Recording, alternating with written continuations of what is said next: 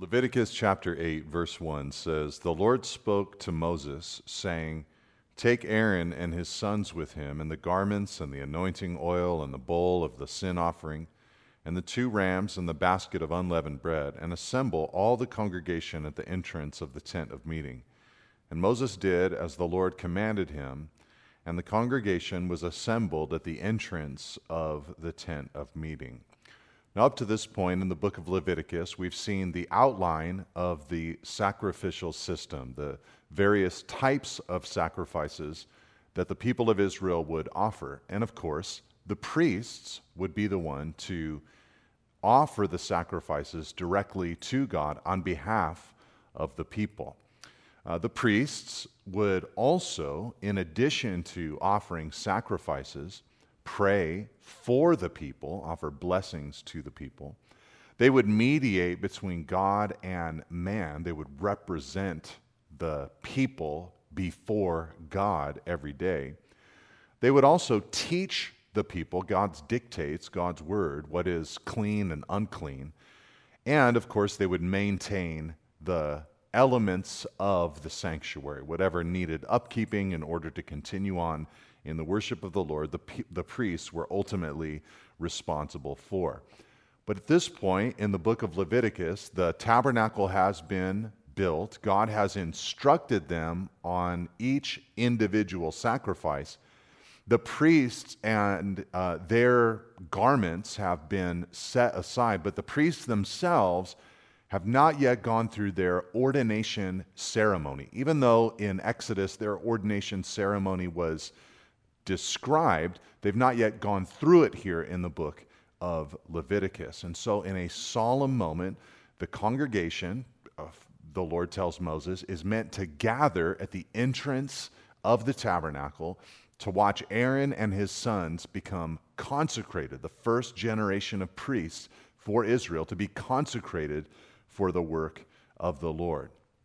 Now, as I've mentioned previously, both in our study of Exodus and also here in Leviticus, the ordination of the priests and the priestly ministry has a dual significance for us today as Christians, partly because, of course, Jesus, we learn in the book of Hebrews, is our great high priest. He fulfills the ministry that these priests began so many thousands of years ago. In other words, he right now is ministering to us. He is the perfect sacrifice.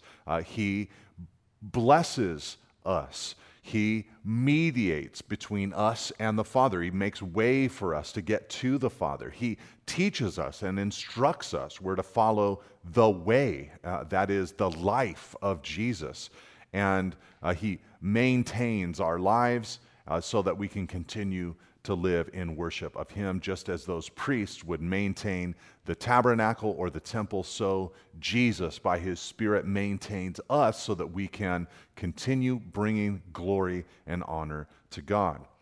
But not only is Jesus our great high priest, and not only are we to see him in these elements, but we also are called to live here on earth as a kingdom of priests before the Lord. Jesus is the great high priest, but we ourselves can learn from the Old Testament priesthood because many of the things that they did in very outward, obvious, and if I could say it, bloody ways, we're to do in a different kind of way. We're to point people to the sacrifice that is Jesus. We're to mediate between God and man. We're to represent God to the nations that we live in. We're to teach the world the truth of the gospel and the truth of God's word. And so we're meant in many ways to be like these priests were in our era.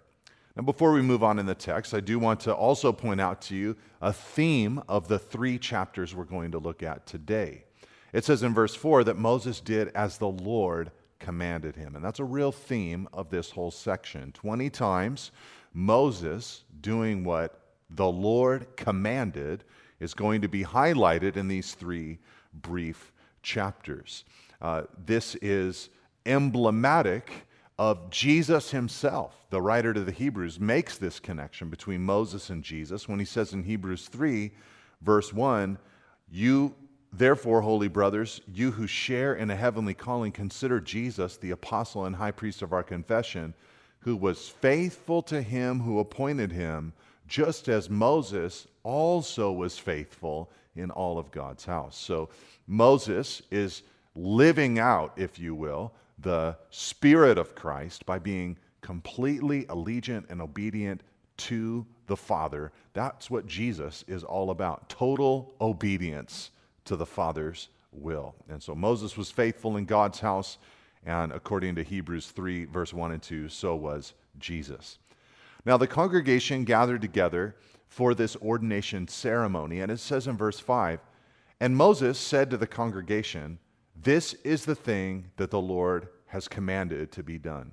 And Moses brought Aaron and his sons and washed them with water. And he put the coat on him and tied the sash around his waist and clothed him with the robe and put the ephod on him and tied the skillfully woven band of the ephod around him, binding it to him with the band. And he placed the breastpiece on him. And in the breastpiece he put the Urim and the Thummim. And he set the turban on his head, and on the turban in front he set the golden plate, the holy crown, as the Lord commanded Moses." So the first thing that's done in this ordination ceremony is that after the congregation gathers, Moses grabs Aaron and his 4 sons, and he washes them with water. He washes them with water. Now, in that era, people would have understood readily that the washing of water had symbolic implications. It was restoring a person, cleansing a person, washing away the soiling effect of corruption from a person's life. And this would have reminded everybody who was there that day that, look, God is holy, God is pure, God is righteous, and even his priests need to go through a process of being purified from the corruption that they're accumulating throughout everyday life. Now, this was an initial washing that these priests would endure that consecrated them for the work, as opposed to a repeated washing that was necessary from day to day. So this is kind of the first big washing, which would be followed by smaller washings in the future. Very similar to our relationship to the Lord. We're put into Christ when we believe in him. We are washed by the Lord, but then we have to be cleansed continually, sanctified continually, because we walk through this world. Like Jesus said to his disciples on the night that he was betrayed, when he went around and he washed all of the feet of the disciples. And Peter, of course, objected and said, "You know, Lord, you will not wash my feet. You're too good for doing something that's so menial." But Jesus said, "You know, if I don't wash you, you have no part with me." And so Peter said, "Then Lord, wash all of me." And Jesus said, "But you're already clean, but it's your feet that need to be washed." That's kind of the idea in our Christian lives. We are clean before Christ the moment that we believe in him. But after that regeneration occurs, we still need to be cleansed, because we're walking through this world, and we just pick up the negative effects all around us. Now, after washing these priests, Moses then put on the garments. And not a lot of detail is given to us about the garments here in Leviticus, because especially if you went through the book of Exodus with us, you'll remember the details about these garments were given in the book of Exodus, their specifications, what they were to look like, and all of that. But he had a coat that he would wear. Over the coat would be an ephod. On the ephod would be a breastpiece that had 12 individual stones in it, representing the 12 tribes of Israel. Also on that breastpiece was the Urim and Thummim, slightly mysterious. We're not exactly sure what it was, but that means lights and perfections, and in some way they were able to determine God's will, it seems, through the usage of the Urim and Thummim, and then a turban on their head that had a plate on it that said, "Holy to the Lord." And rather than break down each one of these individual garments, if you would like to think about that, I'd encourage you to go back into our study of Exodus chapter 28 and and also chapter 39, but especially chapter 28. But here, the thing I want you to see is just the majesty of this outfit. It would just be an impressive garment or an impressive uniform that these priests would wear that would communicate both to the priest and to the worshiper the seriousness of the office that this priest held, which would likely draw their attention to the seriousness, the holiness of the God that they were approaching for worship in that precinct. Then Moses, verse 10, took the anointing oil and anointed the tabernacle and all that was in it and consecrated them. And he sprinkled some of it on the altar 7 times and anointed the altar and all its utensils and the basin and its stand to consecrate them. And he poured some of the anointing oil on Aaron's head and anointed him to consecrate him. So this next step after washing, then clothing the priests, is to anoint the priests. And when we went through the book of Exodus, we saw the description in chapter 30 of how this anointing oil was made. It was a very special mixture. It was actually forbidden for the people of Israel to make this mixture for everyday usage. And at the beginning of their ministry, they were anointed with this special anointing oil. They'd anoint the priests, but then also here in verse 10, it says they anointed the tabernacle, the altar, the utensils, the basin, along with Aaron, the high priest, his head. Now, anointing speaks of a few different things. One thing that it speaks of is that it's a sign of acceptance. In those times and in that place, when a person came from a long journey or from far away and came into your home, if you anointed them with oil, it was a symbol that you were embracing them, you were accepting them. So now here you have God's house, and these priests anointed for and by God. It is symbolic of God's acceptance of them. You are accepted in my house. Additionally, the oil is also a sign of empowerment. The oil often is a symbol of the Spirit throughout Scripture. And here, the oil upon the priests, it spoke of the empowering or the enabling effect of God upon their lives, that he would enable them for the work that they were called to do. And of course, for us, we need that enabling as well. And then additionally, it was also a sign, this oil was, of consecration. All the instruments in the tabernacle were anointed. That means they were set apart for this work. Aaron was also, like all the instruments that were inanimate, he also was set apart for the work. And the Spirit of God, his presence in our lives, is emblematic of all of those things today, that we are accepted by God. You know, it tells us in Ephesians chapter 1 that one of the evidences that we have the inheritance of Christ is that we've received the down payment for that inheritance from God, the Holy Spirit living within. So the Spirit's presence inside of us helps us understand that we are accepted by God. But we also need the enabling, the empowering, the gifting of God's Spirit as well. Paul said in 1 Corinthians 12, verse 11, that the Spirit gives gifts individually as he wills. Did you know that he has plans for your life? He has gifts to bestow upon you to enable you to be more effective for Jesus. And the Spirit is also there to help us be a consecrated people, whispering into our ear, choose the good, reject the evil, walk with me, do not neglect your relationship with the Lord. He is there to consecrate us and set us apart for God. Now, after being washed and clothed and anointed, it says in verse 13, and Moses brought Aaron's sons and clothed them with coats and tied sashes around their waists and bound caps on them as the Lord commanded Moses.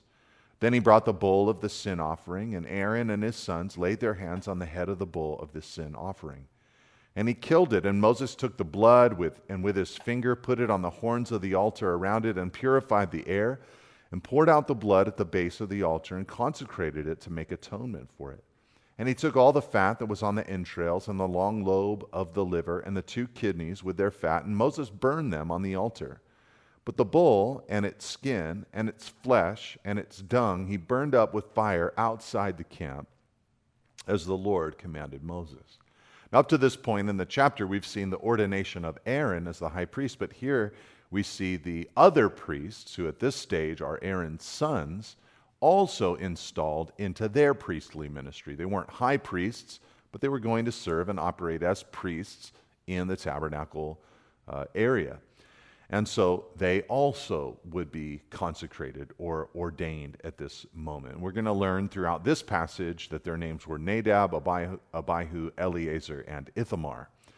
And one of the first things they do is they offer this bull of the sin offering. Now, we've already studied what the sin offering looks like and what they would, the way that this offering would look. And they did all the usual things that you would find in the sin offering, including taking everything that was left and burning it outside the camp. But it was all committed to God, this sin offering. Now, this is a great way for their ministry to begin, because a sin offering that they would give to the Lord, not on behalf of the nation, but for themselves and their own sin, I think it was designed to foster a humble priesthood, a priesthood that understood that though they'd been purified and set apart for this honorable task, they were still sinners in need of the grace of God. Jesus, of course, did not need to offer a sacrifice for himself. He offered sacrifices for us, a sacrifice for us, but did not need to offer up a sacrifice for his own sin personally. And he's the only one that is true of. The rest of us need the gospel. The rest of us need the blood of Christ. Unfortunately, at times when people begin to be used by God, and this can happen in professional church ministry, it can happen in lay, non-professional ministry. It can happen when someone is just used by God in their home. It can happen to a father or a mother who is in a position of leadership in their house. It's unfortunate, but oftentimes, as God is working and using a person's life, they begin to forget that they also need the gospel. Not just the people that they're ministering to, but they also are in need of the grace of God, the blood of Christ, that his death and burial and resurrection is for them as well. This is part of the reason why communion is so important. It reminds us at all times of our great need for that primary message of Christ's substitutionary death. But it's another reason why we've got to just stay close and conscious of our own personal weakness.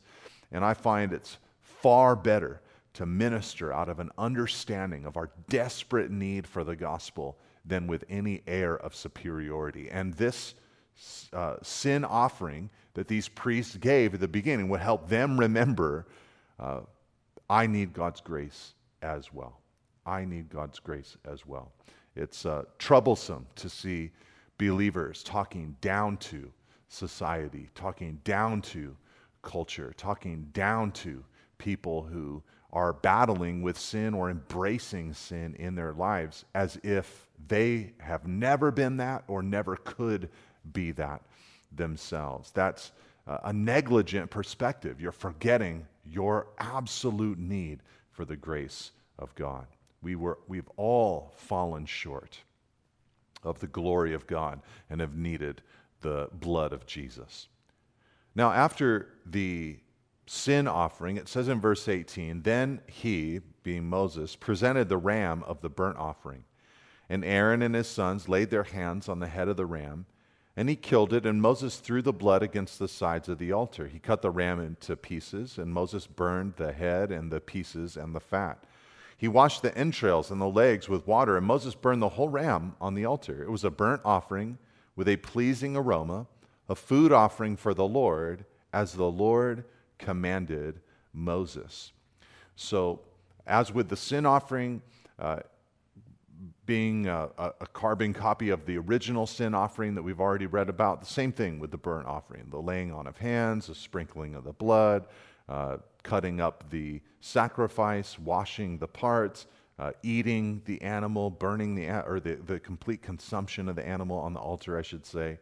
All of this was meant to indicate that not only did they have sin that needed to be dealt with graciously by God, but that they were consecrating, they were offering themselves completely to God. None of this would be enjoyed by the priest. It would all be consumed by God, a food offering for the Lord, it says in verse 21. God is the one that's ingesting this sacrifice. And it was meant to give these priests the idea, this is what my life is going to be like. I have to just give all of myself to the Lord and hold nothing back. And of course, all of us as believers should want to have this in our lives, a complete devotion to the Lord where we are completely laying ourselves down before Him and we're holding nothing back from Him for ourselves. We're laying ourselves completely down before Him. Then, verse 22, he presented the other ram, the ram of ordination.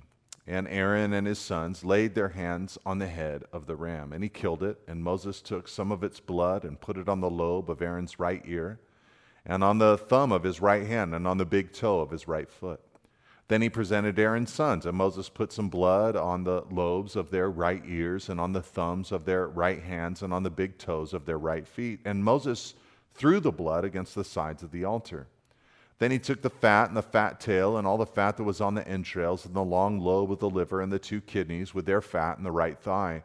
And out of the basket of unleavened bread that was before the Lord, he took one unleavened loaf and one loaf of bread with oil and one wafer and placed them on the fat pieces and on the right thigh.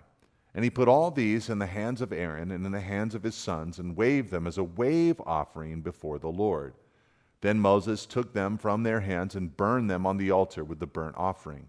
This was an ordination offering with a pleasing aroma, a food offering to the Lord. And Moses took the breast and waved it for a wave offering before the Lord. It was Moses' portion of the ram of ordination as the Lord commanded Moses. Now, this portion of the ordination, we read about this in the book of Exodus, but now they're actually living it out. It's very similar to the fellowship offering, except with this added portion where some of the blood is placed on the right earlobe, the right thumb, and the right big toe, or the ear, hand, and foot of Aaron, of the high priest, and also his sons. And the idea here, of course, is that these men, as they're being ordained, the idea is that their bodies are set apart for God. You know, blood on the ear would have symbolized that they were dedicating their ears to receiving, hearing, listening to the Word of God. And I think this is such an important attitude for a believer to have. Sometimes we can have closed ears to the things of God. We might technically hear or read the Word of God, but are we open to what God has to say? Are we open to learning? Are we open to being instructed? And I think a lot of times what we're open to is learning about God's Word, but are we open to God's Word directing our lives and changing fundamental aspects of who we are, our priorities, the things that we focus upon? This blood was meant to say that these priests were game. They wanted God to say whatever He needed to say to them. Blood on the thumb of their right hand might have pictured the need for holiness in doing God's work, you know, the things that they would do with their lives. And blood on the toe may have spoken of the need to walk in a consecrated way before and with God.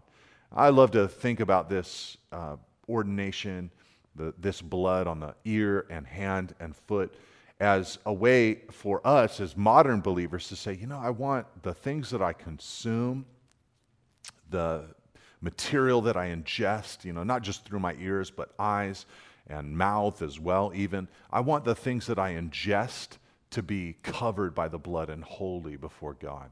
And I want the things that I do with my hands to bring honor to the Lord. And I want His grace and mercy when my hands do things that are out of bounds, that I should not be engaging in. And I want where I go to be directed by God. I don't want to go anywhere that is not befitting the blood of Jesus. And so they offered this sacrifice, this ram of ordination. They have this wave offering where they would go back and forth between the Lord and themselves, and then receive it back from the Lord. They offered this to God. Then Moses, verse 30, took some of the anointing oil and of the blood that was on the altar and sprinkled it on Aaron and his garments, and also on his sons and his sons' garments. So he consecrated Aaron and his garments and his sons' garments with him. And Moses said to Aaron and his sons, boil the flesh at the entrance of the tent of meeting, and there eat it and the bread that is in the basket of ordination offerings, as I commanded, saying, Aaron and his sons shall eat it. And what remains of the flesh and the bread you shall burn up with fire. And you shall not go outside the entrance of the tent of meeting for 7 days, until the days of your ordination are completed, for it will take 7 days to ordain you. As has been done today, the Lord has commanded to be done to make atonement for you.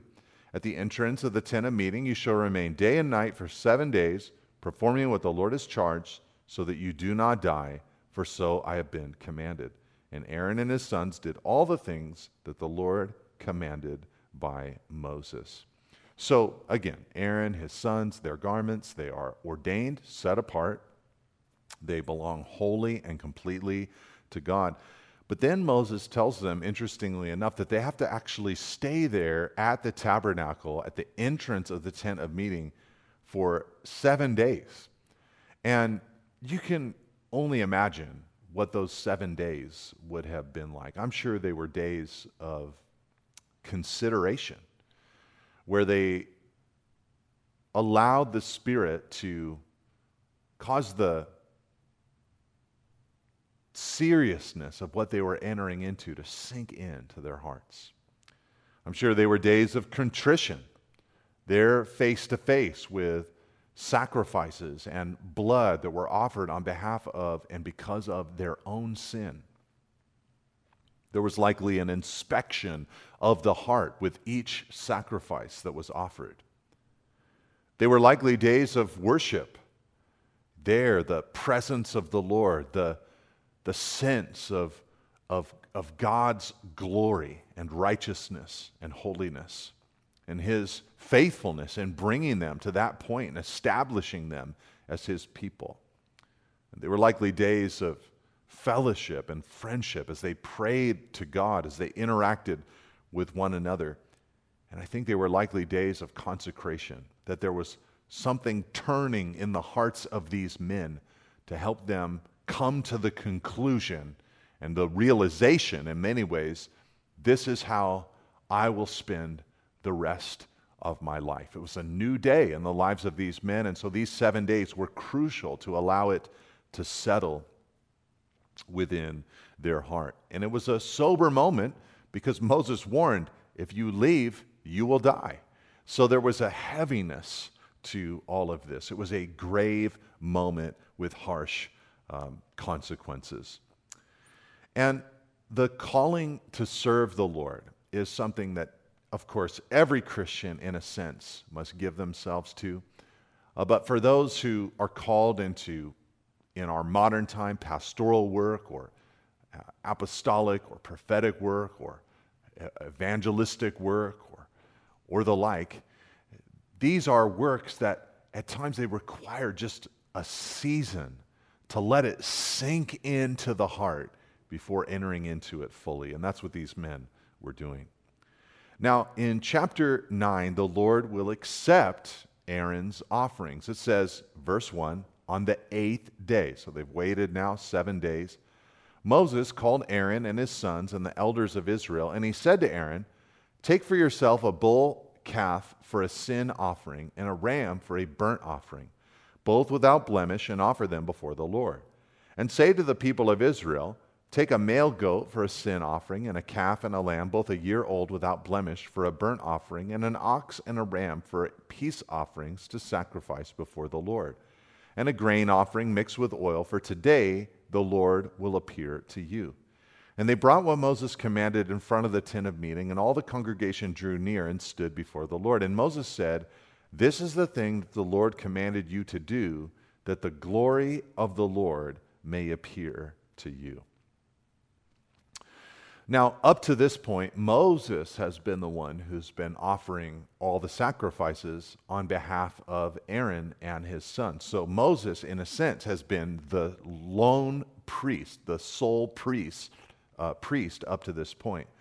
But now Aaron and his sons, they've obeyed God's commandments. They've been ordained. The week is over, and they are ready to now begin offering sacrifices themselves. And so they offer a sin offering, which was a bull, and a burnt offering, which was a ram. And what they're doing now is offering sacrifices on behalf of the people. They've already offered a sin and burnt offering for themselves. Now they're offering them for the people. And each day had to have this time of sacrifice before the Lord. Morning and evening, they would maintain this rhythm of sacrifice. Then Moses said to Aaron in verse 7, "Draw near to the altar and offer your sin offering and your burnt offering, and make atonement for yourself and for the people. And bring the offering of the people and make atonement for them as the Lord has commanded." So Aaron drew near to the altar and killed the calf of the sin offering, which was for himself. And the sons of Aaron presented the blood to him, and he dipped his finger in the blood and put it on the horns of the altar and poured out the blood at the base of the altar. But the fat and the kidneys and the long lobe with the liver from the sin offering he burned on the altar as the Lord commanded Moses. The flesh and the skin he burned up with fire outside the camp. Then he killed the burnt offering, and Aaron's sons handed him the blood, and he threw it against the sides of the altar. And they handed the burnt offering to him piece by piece, and the head, and he burned them on the altar. And he washed the entrails and the legs and burnt them with the burnt offering on the altar. And what we're reading here are the details of Aaron offering the sacrifices for the people and also for himself. And he's just following along exactly as God has prescribed. And this is all very truncated. You're not getting all the gory details, but just the highlights, the specifics of how it occurred. Then, verse 15, he presented the people's offering, and took the goat of the sin offering that was for the people and killed it and offered it as a sin offering. So first an offering for himself, now for the people, like the first one. And he presented the burnt offering and offered it according to the rule. And he presented the grain offering, took a handful of it, and burned it on the altar besides the burnt offering of the morning. Then he killed the ox and the ram, the sacrifice of peace offerings for the people. And Aaron's sons handed him the blood, and he threw it against the sides of the altar. But the fat pieces of the ox and of the ram, the fat tail and that which covers the entrails, and the kidneys and the long lobe of the liver, they put the fat pieces on the breasts, and he burned the fat pieces on the altar. But the breasts and the right thigh Aaron waved for a wave offering before the Lord, as Moses commanded. So again, the offering here is the offering for the people.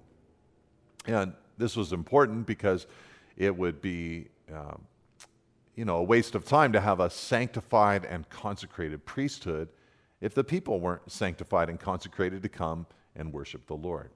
Then Aaron lifted up his hands, verse 22, toward the people and blessed them. And he came down from offering the sin offering and the burnt offering and the peace offerings. And Moses and Aaron went into the tent of meeting. And when they came out, they blessed the people. And the glory of the Lord appeared to all the people. And fire came out from before the Lord and consumed the burnt offering and the pieces of fat on the altar.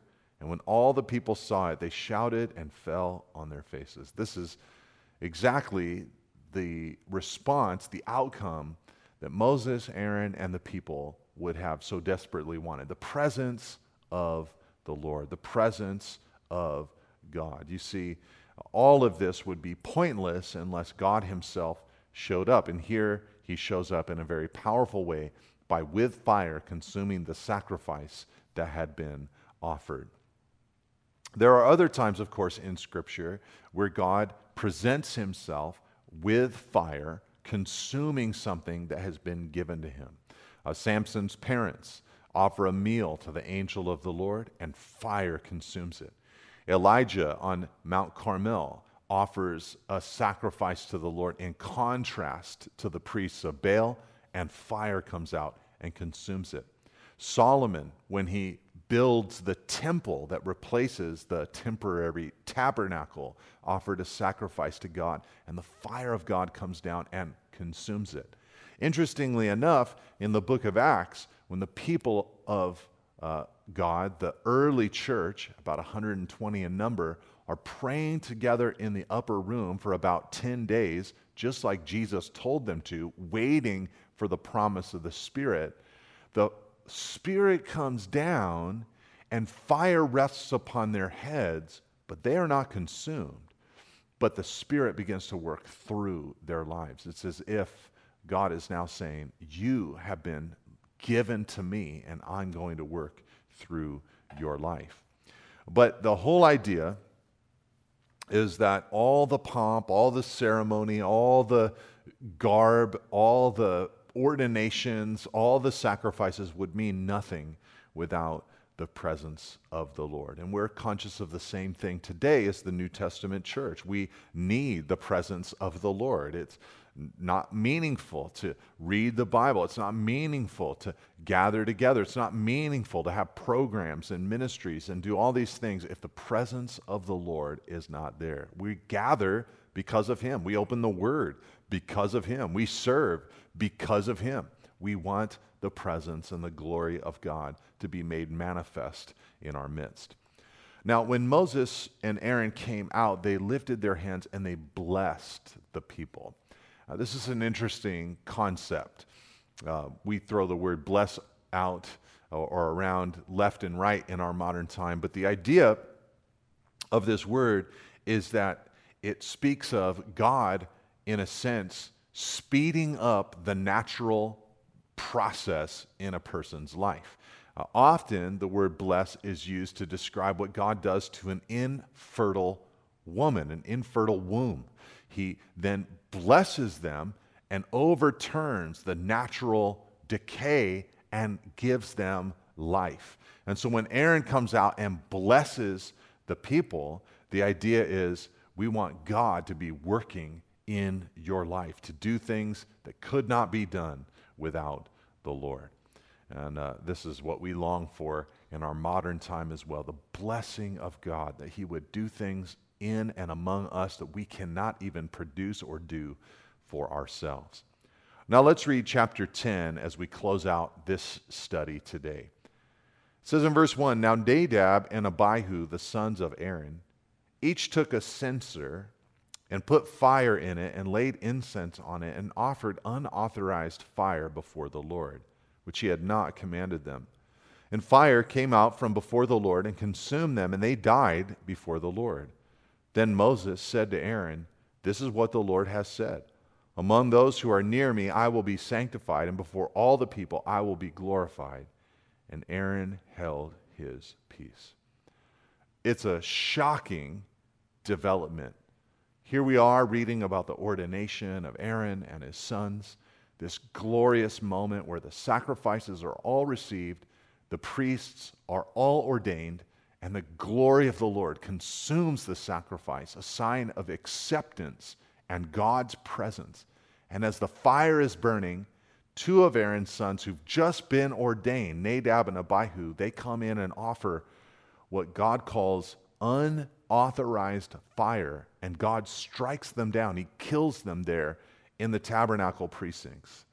Now, this is not the first time that in the midst of something beautiful that God is doing, it comes to a grinding halt through some type of sin. Adam was created.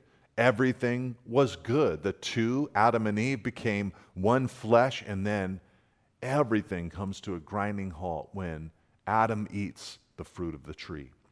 Noah builds the ark, survives the judgment and wrath of God. The waters subside. They begin to, they leave the ark. And what is the first thing that Noah does? He plants a vineyard and becomes drunk in his tent, and a horrible scene unfolds. The people of Israel delivered into the land of Canaan. They are serving God for a while until they serve the Baal and Ashtoreths of the land. Solomon growing the kingdom for the glory of God, and then his heart is lifted up and he begins accumulating wives and worshiping the gods of these foreign wives.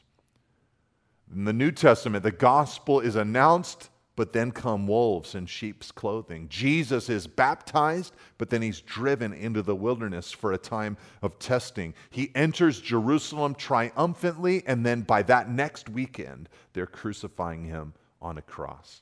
Over and over again, we see this kind of pattern unfold in God's word. When God is working powerfully, the enemy is trying to combat the work of God simultaneously. Now, the question that we ask is, what was the strange fire that Nadab and Abihu offered to God? What was their offense? Well, some have said that they went too far into the sanctuary. You know, the role of the high priest was to go into the Holy of Holies. So maybe they went further than God had prescribed.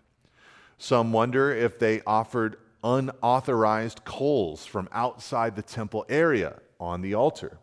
Some wonder if they offered incense that didn't contain the proper prescribed biblical ingredients. Some wonder if they offered incense at the wrong time of day. And some wonder if all of this was caused, or one of these things was caused, by drunkenness, because one of the next things we'll see is God telling Aaron that priests who are on duty cannot drink in intoxicating drink, alcoholic beverages of any kind. But the reality is that a major problem in Israel's future was going to be unbiblical worship. Many false religions in that region were playing at religion, and so Israel needed to know that their priests and their nation weren't pretending anything. Their God was real, not a fake idol, but the true and living God, the creator of all things.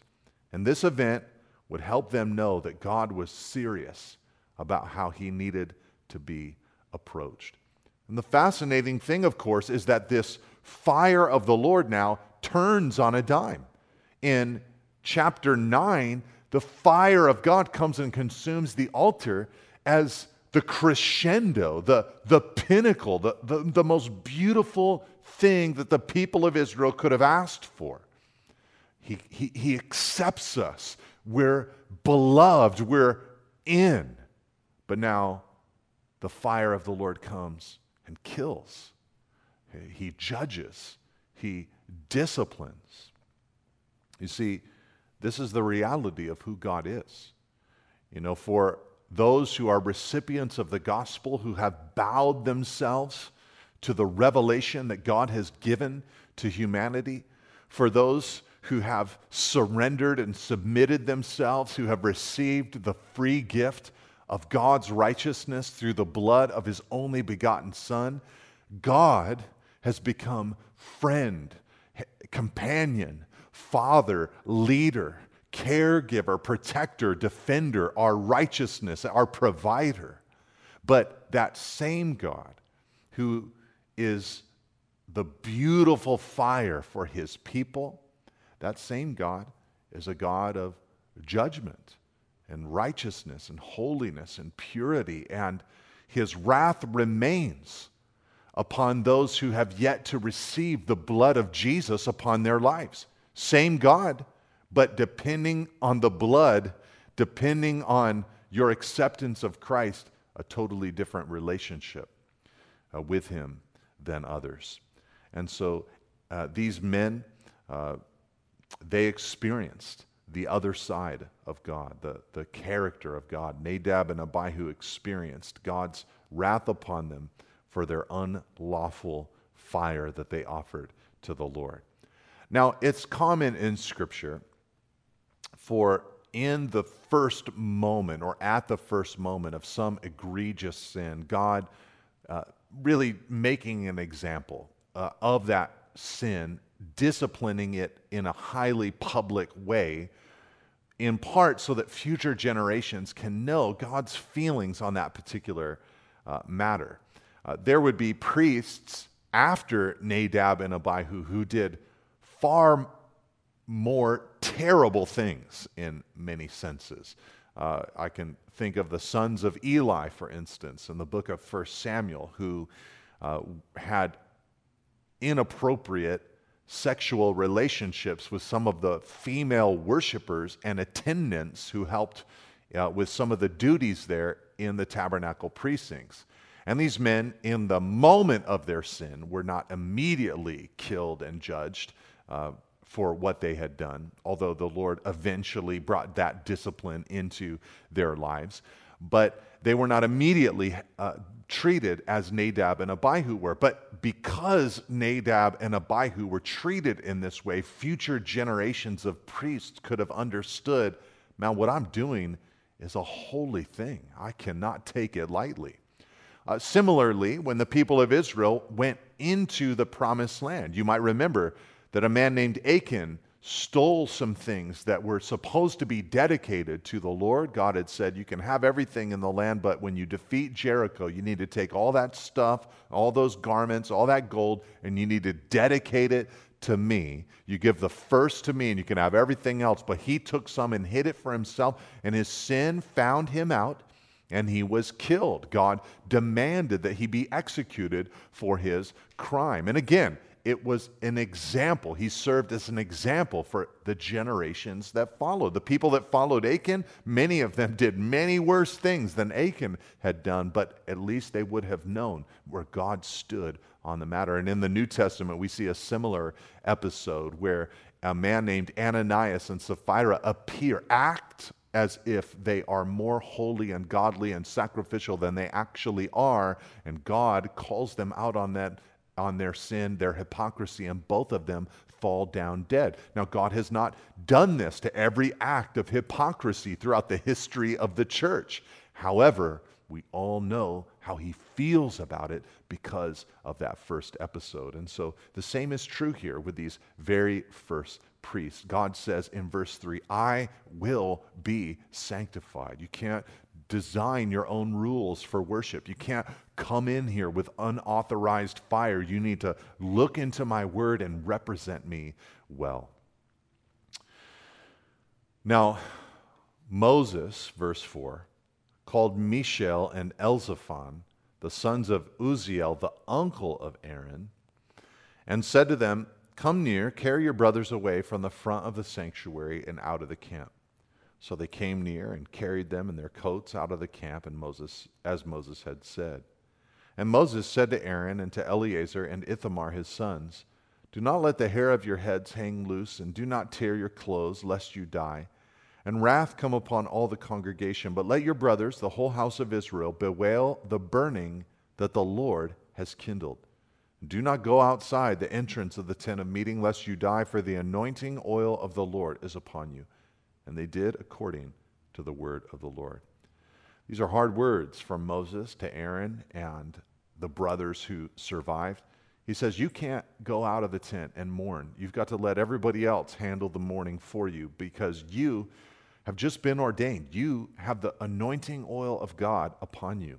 You are working right now for the Lord. You've got the garments on and the oil on your body. You're not permitted, Aaron, to mourn the death of your two older sons at this point.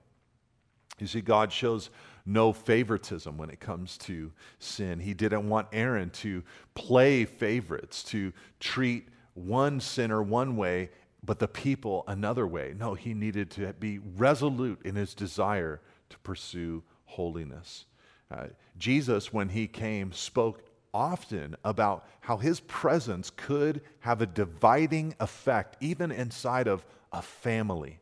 And this is part of the reason that there's this devotion to him that supersedes even a devotion to a son or a daughter. And the Lord, verse 8, spoke to Aaron, saying, drink no wine or strong drink, you or your sons with you, when you go into the tent of meeting, lest you die.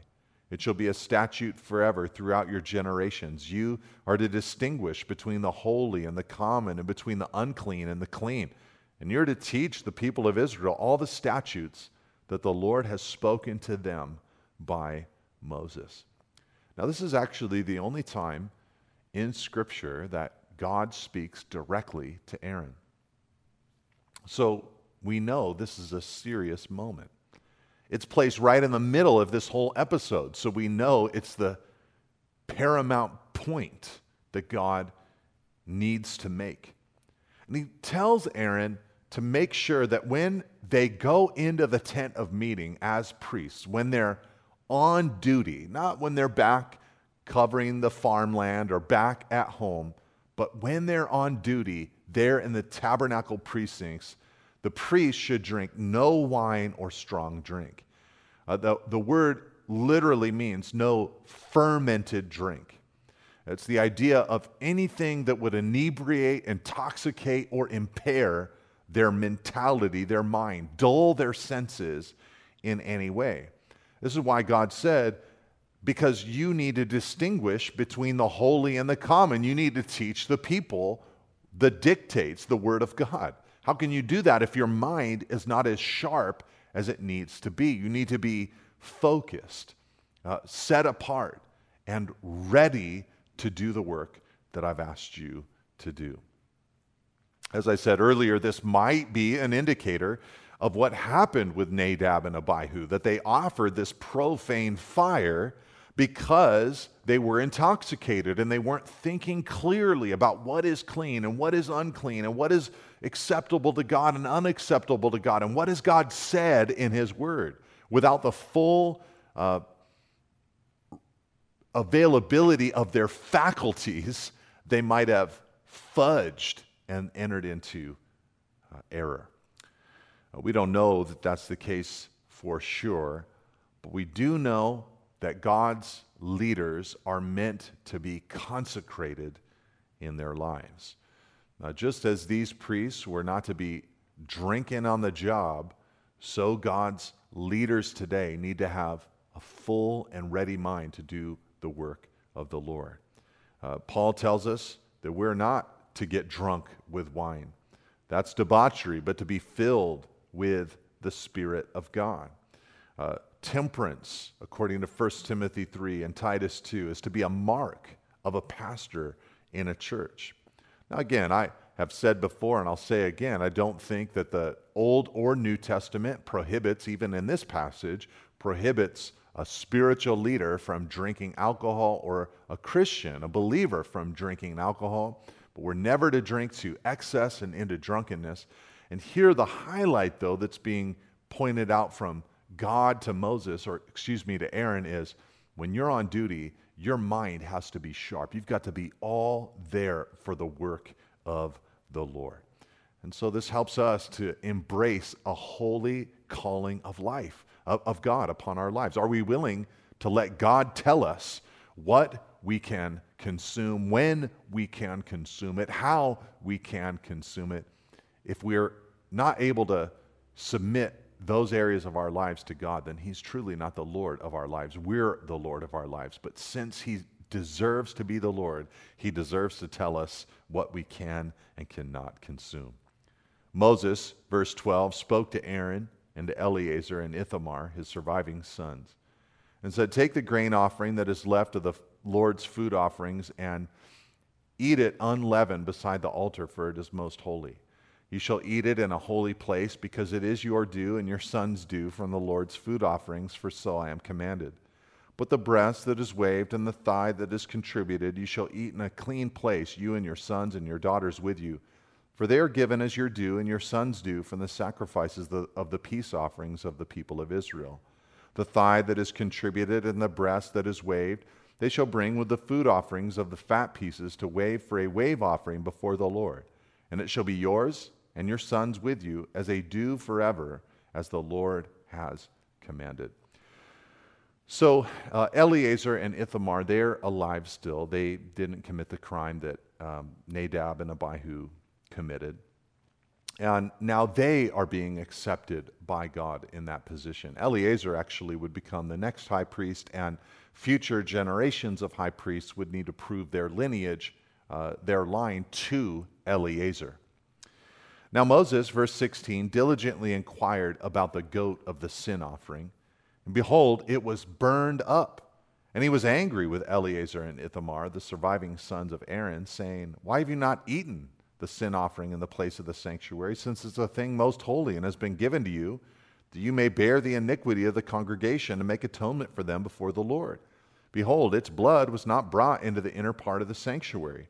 You certainly ought to have eaten it in the sanctuary as I commanded." And Aaron said to Moses, "Behold, today they have offered their sin offering and their burnt offering before the Lord, and yet such things as these have happened to me. If I had eaten the sin offering today, would the Lord have approved?" And when Moses heard that, he approved. What happens here is that Moses inspects the offerings that Aaron and his sons offered for the nation. They were supposed to eat a portion of those offerings for themselves, but because they were grieving or sad within, they couldn't bring themselves to eat this meal, and so they burnt it all before the Lord. It was all consumed on the altar. And when Moses saw that, he was very upset because he thought that what he was seeing was disobedience to God, that they were taking the clear dictates of God's word and doing their own thing. And that's what Nadab and Abihu had just been killed for. So Moses is angry about what he perceives to be unrighteousness. But Aaron replies to Moses and basically tells him, "Listen, today's been a very hard day. These sons of mine just watched their older brothers die. How could we possibly eat on a day like today? We're not allowed to go out and grieve. We're not allowed to do the traditional grieving. We're still here. We're still working. We're still serving the Lord.